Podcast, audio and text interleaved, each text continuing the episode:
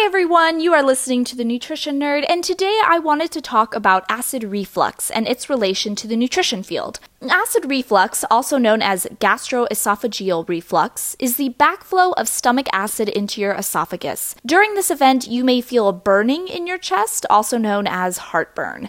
Now, for most people, this is usually an occasional occurrence. According to the Mayo Clinic, these cases of acid reflux can be solved with easy nutrition related remedies, such as losing excess weight, eating smaller meals, not eating two to three hours prior to bedtime, or avoiding commonly problematic foods such as fried or fatty foods. Now, acid reflux is not to be mistaken with GERD or GERD, a condition you may have heard of before. If acid reflux gets out of hand, it can progress to gastroesophageal reflux disease, GERD.